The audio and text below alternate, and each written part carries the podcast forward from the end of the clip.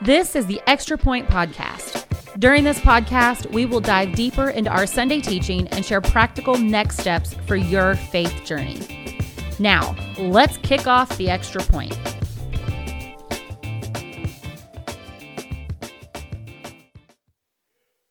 Hello and welcome to the Extra Point podcast. Um, this is a podcast we have come out every single week from Southridge Church Sunday teachings. This past Sunday, um, Scott led us in the first week of a new series.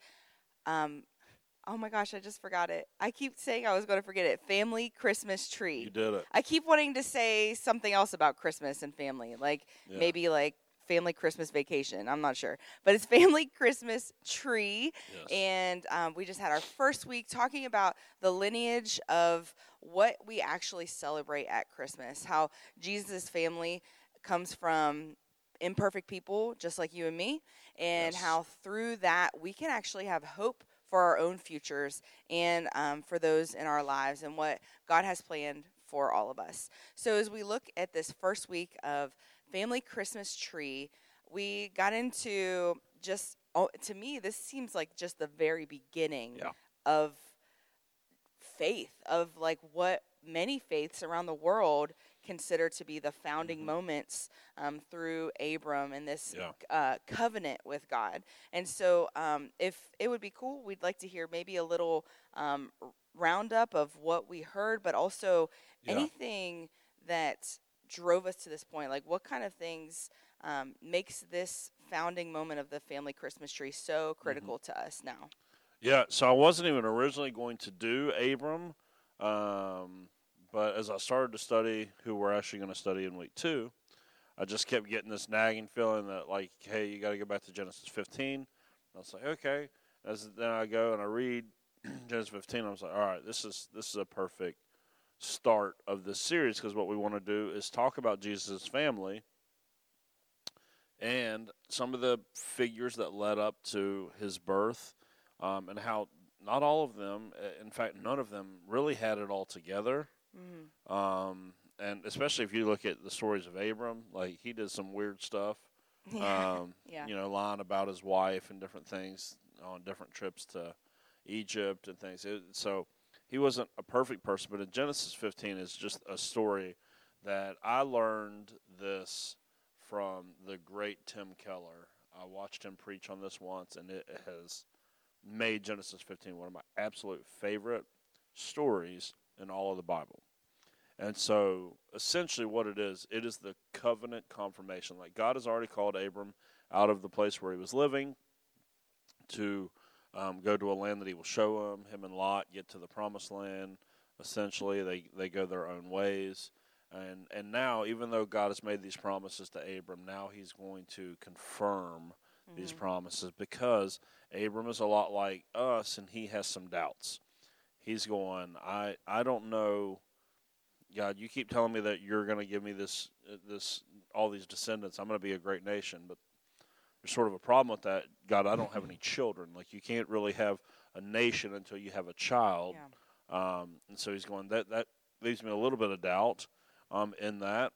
and then you keep telling me that you're going to give us this land. And as I look out over this land, there are people that Already there. inher- Yeah. inhabit this land. And in fact, at the end of Genesis 15, there's like a list of all the people that already inhabit the land. He goes, okay, God, so you say great nation, I have no children. You say you give me the land, but there's people that live here. I don't know how that's all going to go. So he has Mm. this doubt. And so um, God is going to confirm this covenant with him through an ancient covenant ceremony um, that is called the cleaving of the animals or the cleaving of the meats. Um, and essentially, it's where somebody would go, like Abram. God told him to go and find these three animals and a couple birds. You would cut them in half. You put them one half on one side, one half on the other. You kind of make like a little tunnel of uh, dead carcasses. And with that, all the blood would kind of rush into the middle. And then to confirm the covenant, two, the two people that are making the covenant would walk through. And what would inevitably happen if you have like a river of blood running down through the middle, as you walk, that's going to splash up on you Mhm. and all that. And essentially, what th- this is the ancient handshake of saying, look, if I break my promise in this covenant, if I don't keep up my part, then what happened to these animals will happen to me. So Mhm. If I don't, if I'm not good for my word, if I'm not good for my end of the covenant, then it will be my bloodshed. It'll be my body that's bur- broken. It will be my enemies that take charge of me and kill me. So that's what they would say. Now, also in the ancient covenant, sometimes it would be kings um, with like a subordinate or a subject mm-hmm. that would be entering into a covenant. The king would never have to walk um, the pieces mm-hmm. because he's never really in danger of um, the subject saying, "Well, you broke your word," because yeah. kings could just break their word or whatever. But, but the thing that makes this story so so incredible and like I, I like preaching stuff like this because like as people are leaving, they're going, "I've never I've never seen that before. I've never mm-hmm. heard that." And it's like, well, because truthfully, it's really not in the text, right? Like if you don't have ancient Near Eastern cultural context, um, or you don't have a sermon from the great Tim Keller like I did to listen to and go, ah, mm-hmm. that's what's going on yeah. here, then you wouldn't know exactly what was going on because it's just like, all right, Abrams is asking, how do I know this is going to happen? God goes, go get these animals. And then when he comes back, he's just slicing them in half and yeah. creating this little tunnel of dead animals and mm-hmm. blood and all of this. And, and as we read this, we're going, what's going on? And then, okay, and then he they, he goes into this deep sleep. There's another vision about what's going to happen to um, his descendants when they're in slavery, and then they come back to the scene of the dead animals and all of this, and it's like a smoking pot and a flaming torch mm. pass through the pieces, and then the chapter just ends, and you go, well, what did I just read? Yeah, what what does that even right. mean? Yeah. What do you mean, like? And until I saw someone break it down for me, I felt the same way. I was like, mm-hmm okay, there was some sort of covenant that was confirmed by what just happened here, but I don't really understand what it was. Mm-hmm. But then as you get into it, the the flaming or the the, the words smoking and flaming mm-hmm. there are the same two words that um, were used to describe the manifest presence of God as it fell on Mount Sinai whenever he gave Moses the law later mm-hmm. um, in the history of Israel. So the picture now becomes that we know that it was God that was walking through the pieces, mm-hmm. like smoking uh, fire pot, flaming torch, all that. That that is the manifest presence of God walking these pieces. Which okay, covenant, you know, conversation. One party walks, but never the king. So that was odd that it happened. Mm-hmm. The bigger thing that's missing from the story is why did Abram not walk the pieces? He is the subordinate in this. He is the subject in this. He is the lesser of the two in this covenant. Why did he not have to walk? And then what we begin to just piece together is he didn't walk because God said that he would take care of both sides of this covenant. Right. Abram, I'm going to see you all through this even if you're unfaithful to me. I'm going to make yeah. you into a great nation, even though you're going to be unfaithful. You're going to drop the ball. You're going to fail. Your descendants are definitely going to fail. Israel was a disaster throughout most of their history, as it, you know, according to mm-hmm. you know what we see in the writings in the Old Testament, things like that. And, and yet God was still faithful over and over and over, so faithful that eventually He brings through them the Messiah that will you know restart creation and make all things new. Um, and and that that is a like I don't know that that story for me. I go like as we think about family Christmas tree because my wife was giving me a hard time saying, "Well, this isn't a that's not a Christmas message." It it's not in one sense, but it is in another sense. Yeah. Because the ultimate family Christmas tree is the cross. Mm. It is the ultimate family Christmas tree because it is the thing that ushers people into the family of God. Right. It is the it is the tree that because of what happened on it, I, a sinner, a Gentile, one far from God, can be brought close to God and be made one of His children. Same for you, same for anyone mm-hmm. who ever hears that message and puts their faith and trust in what happened on that cross and subsequently in the resurrection. That right there, that Christmas, and this is what this is why I think like I wish there was a way to change the tide, but I know that I don't know. Maybe there's not. Just one little guy with a microphone in South Charleston, West Virginia. But Christmas always gets like a month, month and a half celebration. Mm. Easter gets like one week. We get mm. Holy Week. Right. But Christmas has zero meaning whatsoever without yep. Holy Week. If Jesus didn't die and raise again, then the the story of Jesus being born has no meaning, mm-hmm.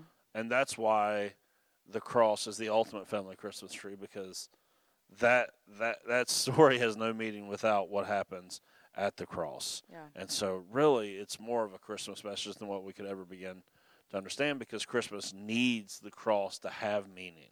Yeah. Um, and and that's so that that's that's where we were to start it off. Um, was just I wanted everyone to walk away understanding that God wants you to be part of His family. If God were having a Christmas party, He would want you sitting around His tree, Yeah. and He He wanted that so much that He confirmed in a covenant with Abram that He would be good to His word even when humanity fails, and He shows that He will be good to His word all the way through, dying on the cross on our behalf, so the way we could be part of His family. Yeah. And so, like, this grace that God extends to Abram, we see it even whenever he says, like, okay, God, I don't really understand, but I trust you. Yeah. Like, I'm trusting that you're going to do this. And we see in um, the one passage, God says, like, you have been made righteous by your faith. Yeah. Like, I see you at the way that, um, you know, I see you. Um, before me as someone who's worthy Yeah. because you believe, like Yeah. simply from believing me. And I think as we go through the Old Testament, we see other things play out Mm-hmm. that maybe that doesn't seem clear anymore. Yeah. Like it almost feels like, okay, God said that to Abram, but did he really mean it for everyone? Yeah. Because of all the other things we start to see, um, the injustices and like the battles and all the things that are just so terrible Mhm. and it starts to i don't know maybe make people wonder like is this still the same god like is this still the same plan um, and then when we see jesus jesus is full of that kind of grace Yeah. he he spends time with people who everyone else see as like outcasts um, he performs miracles on people who are unworthy like Yeah. he starts to do these things and ultimately giving his life um, for a sinner and um, for sinners in general paying the payment of um, sin and is there like what do we do about that tension Mhm. of okay god seems this way but then jesus seems a different way like yeah. is it the same god is it the same story like how do we f- decipher that and and deal with that kind of tension Yeah, yeah. This is so. Uh, here, here's what I've come to to understand over like the last five years is that most of the questions that we ask and most of the thoughts that people in most churches have is due to the fact that we we are taught a very small, truncated version of the gospel that only surrounds penal substitutionary atonement, somebody dying in my place, which we did talk about that yesterday, but there's so much more to it. That is one part of the gospel message.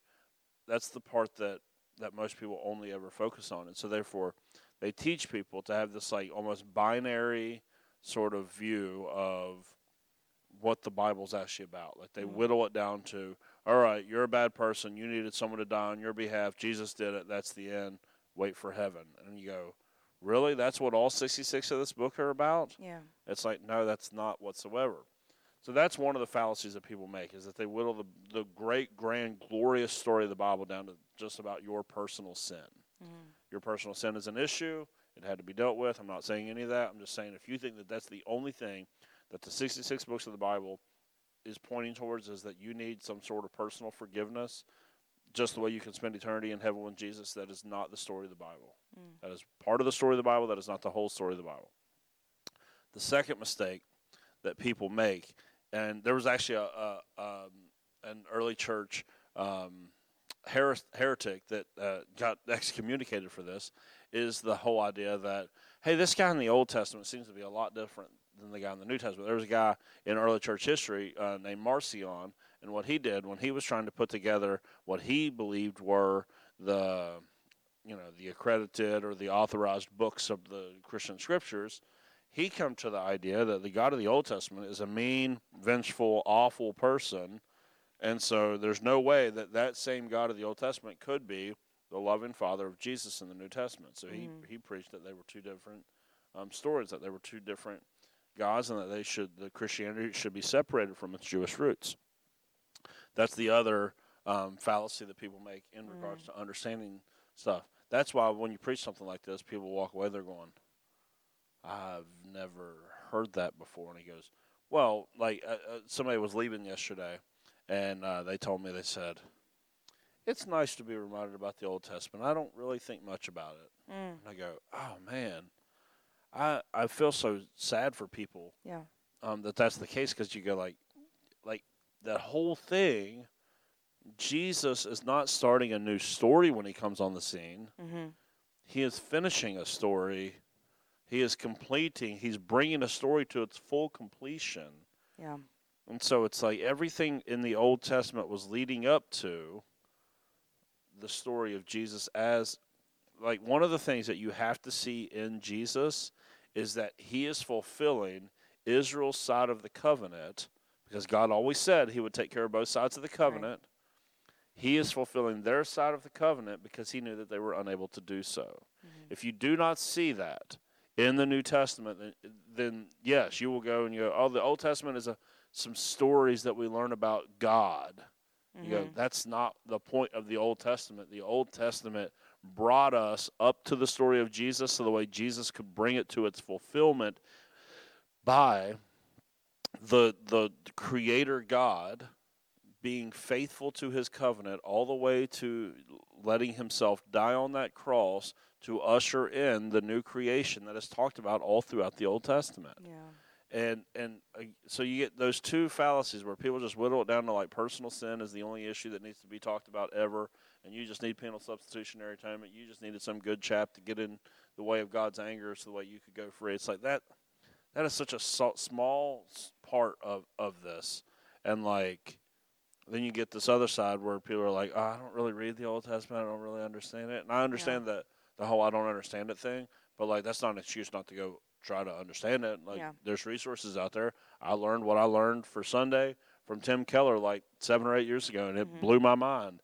And then I became convinced the more that I listened to people preach the Old Testament that yes, Jesus is in all of it. Yeah. Like it was the same thing. Remember, like if you go back um, to 2022 August, we were talking about Genesis, and um, we were doing the story of Noah. We got to the part of the Oh, yeah. rainbow. Yep. And the reason why the bow was pointing upwards, that was God's promise Yeah. That he, whenever that that he would be the one that would take the punishment. Yeah. Right? And he does the same thing in Genesis 15. He's going to do that in these different shadows all throughout the whole Old Testament Yeah. until Jesus stands in as Israel to be like cuz Israel was called the son of God. Mm-hmm. Jesus is the Son of God in that sense. Like we know theologically, he's not really the Son of God because he's co-equal with the Father, Yeah. Right? We we just call them these things. Mm-hmm. He gets the designation Son of God because he's standing in the place of Israel, being faithful to the covenant that they they over and over and over broke, and because he was finally faithful to the covenant that they broke, then God could do what he said that he would do, which is to restore and renew all things. Because now there's a way for sin to be taken care of. Now there is a way for people to be made new, and the image of God that has been marred within them is now restored. All of these threads that have been woven from Genesis through can now be taken care of because of the cross and the resurrection. And these are not just a bunch of like individual things that are happening, right? Like most people, oh, Abram, he's a good guy. He, we learn a lot about how you know you got to trust God and how God can be trusted. It's like, do you really think that's that's what Abram's con, you know contribution to the Bible is? It has to be so much more. Yeah. And so, like even in the New Testament, when you hear the word righteousness in the New Testament, that word is more closely translated as faith, covenant faithfulness than anything else. Mm. Covenant faithfulness about that? because it's because like when you hear oh it's the righteousness of god you go oh so you mean like all the right stuff god does he's good he's holy he's perfect his righteousness Hmm. no his righteousness is actually that he's been faithful to a covenant that we have unbelievably broken over and over and over and over and over and over and over and because he is faithful to the covenant then he can do what he said he was always going to do Yeah, it's pretty right? great. Because if you take the moral view of the word righteousness, then you Mhm. just whittle the story of the Bible back down to your own personal sin, and you need someone to make you righteous because you're unrighteous. Mhm. Yes, God imputes His righteousness to you when you, by faith, are forgiven of your sins and made into a new creation. Yes, that does happen. I'm not saying that doesn't happen. I'm just saying that the fuller sense of the word righteousness has to do with covenant faithfulness.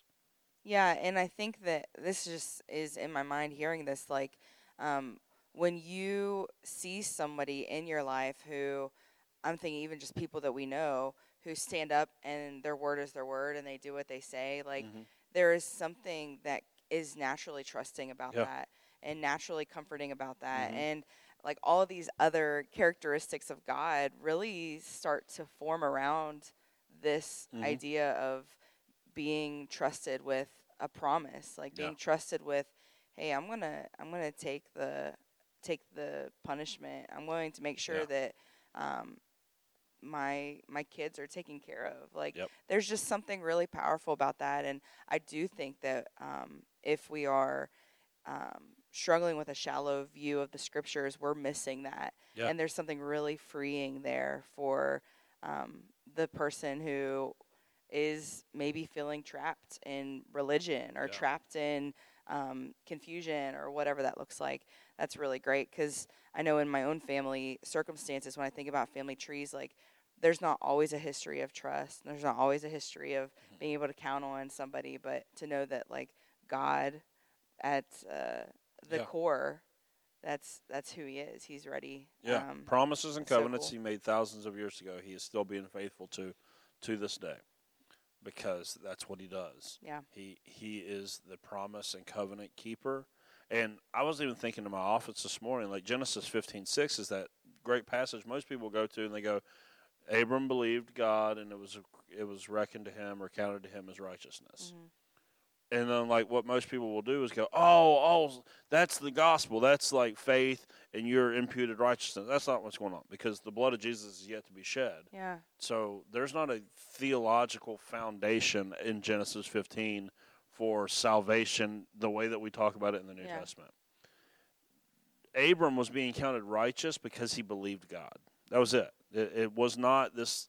It was a precursor to that New Testament mm-hmm. theology where we can see that God has always operated in this way. Mm. This whole idea of saving people based on faith or counting them righteous based on faith is not just a New Testament concept.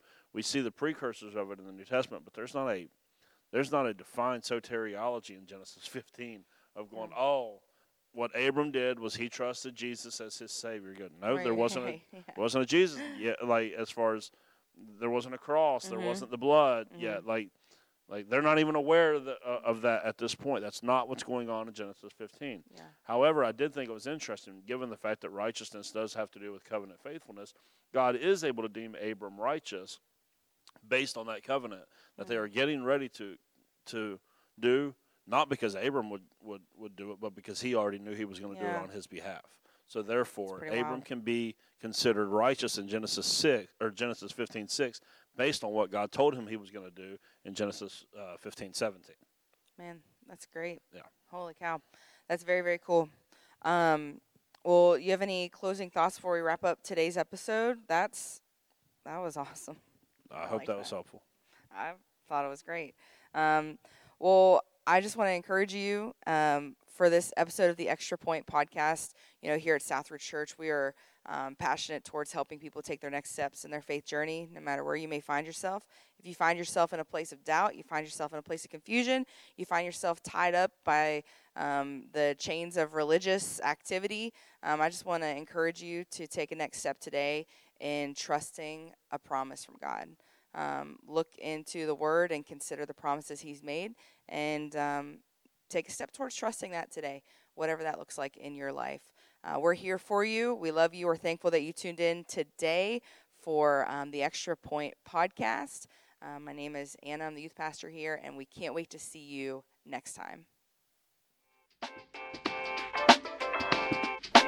Thanks for tuning in to the Extra Point. Be sure to subscribe to the Southridge Church podcast and tune in every Wednesday for another episode of The Extra Point.